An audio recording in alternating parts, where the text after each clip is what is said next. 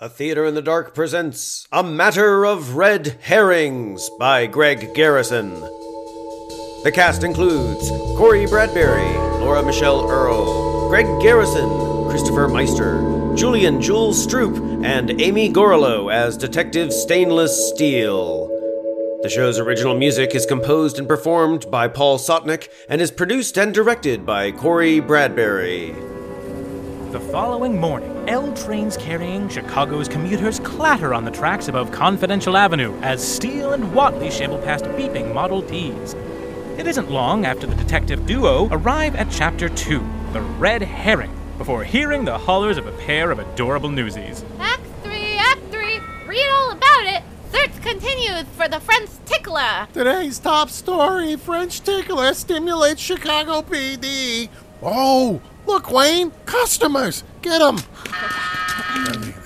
Can I interest you in a paper, sir? That's ma'am to you boys, but sorry, business to attend to. What's crawled up your fedora, Steele? We'll take two. Keep the change. Holy mackerel, a whole dollar? You must be a regular Rockefeller. Or are you a lady too? You don't need to lift my leg for that, kid. Now make like this ink and run along. Do you have a punchline in your pocket for everything? Just newspapers. You gotta keep up with the times, Steele. This story about the French tickler? Has nothing to do with our current objective. Although the paper makes for a handy umbrella when you're left standing in the rain. Allô Steel and Blank Private Investigation.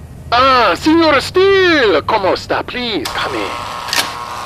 Finally, off the rain soaked streets, our protagonists find themselves in an offensively lavish apartment. The chandelier above glimmers in the morning light, but before long, our exotic client descends his grand center staircase, sculpting a luscious mustache. Salud, salud! I cannot thank you enough for coming. Vesper came home very pleased with you last night. There's a first. Did she not tell you we were. Un- unable to draw up an official contract last night. Yes, of course, the details did not go over famously with our first choice, so she was reticent to tell you the whole affair. Vesper never did care to speak of affairs. Things being as they are, perhaps you could fill me in on what your name is and what we're doing here. But of course, my name is Armand Valdo, Chilean philanthropist and archaeological enthusiast. Apologies, sir. I don't speak Spanish. Don't be thick, Watley. That's more Latin than Spanish. Speaking of prefixes, I'm Detective Steele. My assistant, Watley Holm. Signora, Detective. I cannot stress enough how delicate my situation is. Perhaps you and I should speak alone. Now, now, Senor Valdo. Watley is my shadow, just as Vesper's casting shade for you. And silhouettes can't help if they're left in the dark. Care to enlighten us? My, if your tongue is any indicator, you're worth your weight in silver. Chemically similar, but not as valuable. It's steel. Good thing, too, since this ear bending is rounding the corner to browbeating. Forgive my loquaciousness. Down to business. With a flourish of his robes, our elaborate host leads Steele and Watley to a conspicuously detailed armoire. The rich oak cabinet drifts open on satin hinges, revealing a series of jeweled antiques, each more precious than the last. Lady and gentlemen, this is my collection of some of history's most valuable relics. I call it the Ark of the Coveted. Clever. Thank you. Any of these trinkets worth anything? the fact you call them mere trinkets shows your lack of appreciation for archaeology. Oh my word. Is that the Maltese Falcon? I see your friend has a much deeper knowledge. And how? Right next to that is Chekhov's gun. Why would you keep a gun in a display case? You'll see. The glass key. The purloined letter. Is that the Pink Panther? Forgive my assistant, senor. He seems more focused on the scope of your menagerie than the empty space in the middle there. Ah, very perceptive detective. That was where I displayed the prize of my collection. The prize of this collection? what was it? The crown jewel? No, it was the red herring. The red herring? The red herring? Funny, I never heard of it. Discovered at the turn of the 19th century, the sculpture is a stunningly large ruby shaped as a herring leaping from water. It was the only object discovered within the Sphinx of Giza, and I not only worry for its return, but for its safety. How exactly did the herring find its way upstream then? Unlike the Sphinx, I've got a nose for this, and sure as shootin' it wasn't stolen. Wow, you're right. No broken glass, no forced entry. Now, I can't tell what that smell is, Armand, but something is cooking, and your hand is in the pot. What's the secret ingredient? Perhaps this will enlighten you. Let's see. A bet for this Friday, Bitter Bourbon Stadium. It's a wager of the red herring. Well, Armand, looks like your hand is in the pot.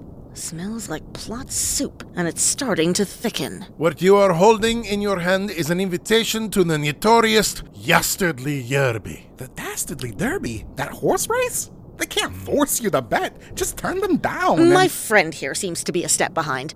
You accepted the invitation then? I did not make my fortune by turning down such opportunities.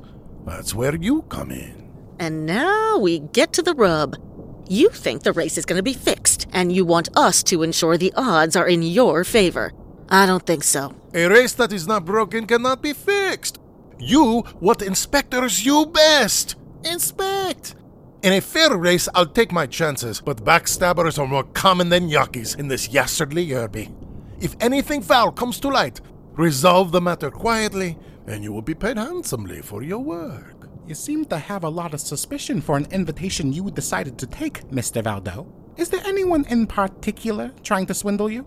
There is one man, Yes. Vincent Valcone. Vincent. Coney? See, I'd have rather you said Capone. Vinnie Valcone put thumb screws to a mime once just to make him talk. When the Valentine's Day massacre happened, he scheduled one for St. Patrick's Day. You mean to tell me you're involved in a winner takes all, cement shoes if you bail race with the Windy City widower, Vincent Falcone? see. Pass. What? Steele, we can't just quit like that. Watley, your first case should be the case of the missing card keys, not going toe to toe with the likes of Falcone. Steele, I signed up to be mentored, not parented. I ain't no sap. Just give me a chance and you'll see I can swing with the best of them. You know I can do this.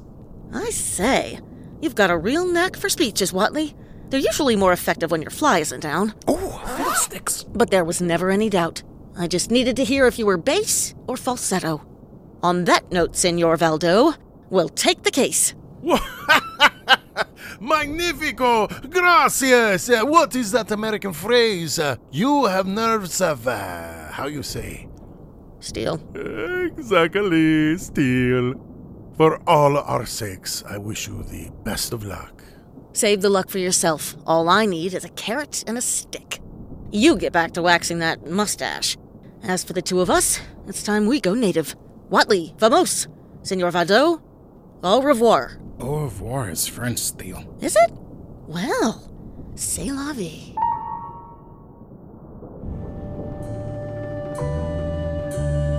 Thank you for listening to A Theater in the Dark's A Matter of Red Herrings, written by Greg Garrison and directed by Corey Bradberry. Tonight's cast Amy Gorelow as Detective Stainless Steel, Julian Joolz Stroop as Detective in Training Watley Home, Laura Michele Erle as Vesperkind, Drake Newsy, and others.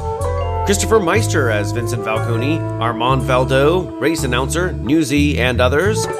Corey Bradberry as Rod Wrong, and Greg Garrison as Wilhelm Wrong and the narrator.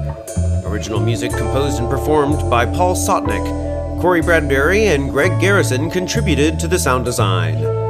A Theater in the Dark creates stories through sound, proudly established in Chicago. Hear our other original audio plays at atheaterinthedark.com or join our Patreon to gain access to our entire growing original audio play library. Thank you for supporting A Theater in the Dark.